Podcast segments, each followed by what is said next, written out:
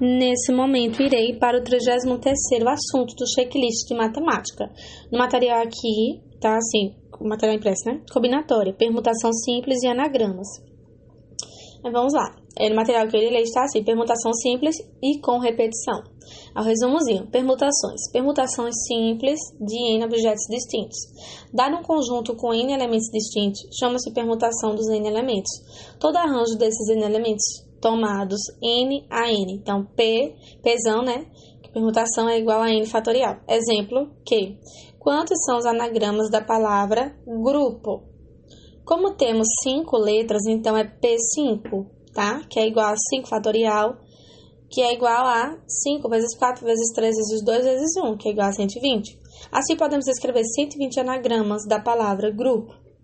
Beleza. Permutação com elementos repetidos.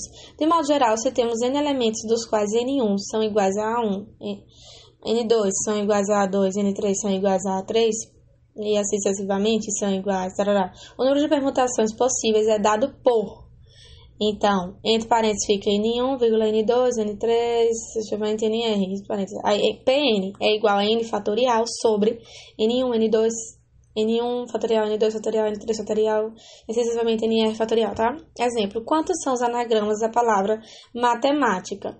Então, dentre as letras, existem três que se repetem. M se repete duas vezes, A se repete três vezes e T se repete duas vezes.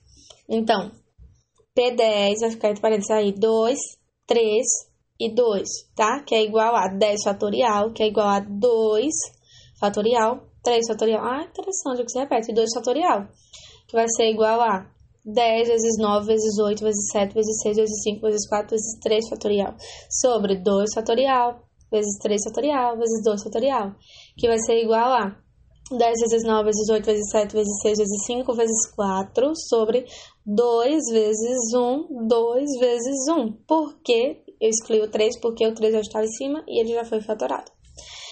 Assim, automaticamente, né? Só é cortar. Então, igual a 10 vezes 9 vezes 8 vezes 7 vezes 6 vezes 5 vezes 4 sobre 4. Porque 2 vezes 1 é 2, 2 vezes 1 é 2, então 2 vezes 2 é 4.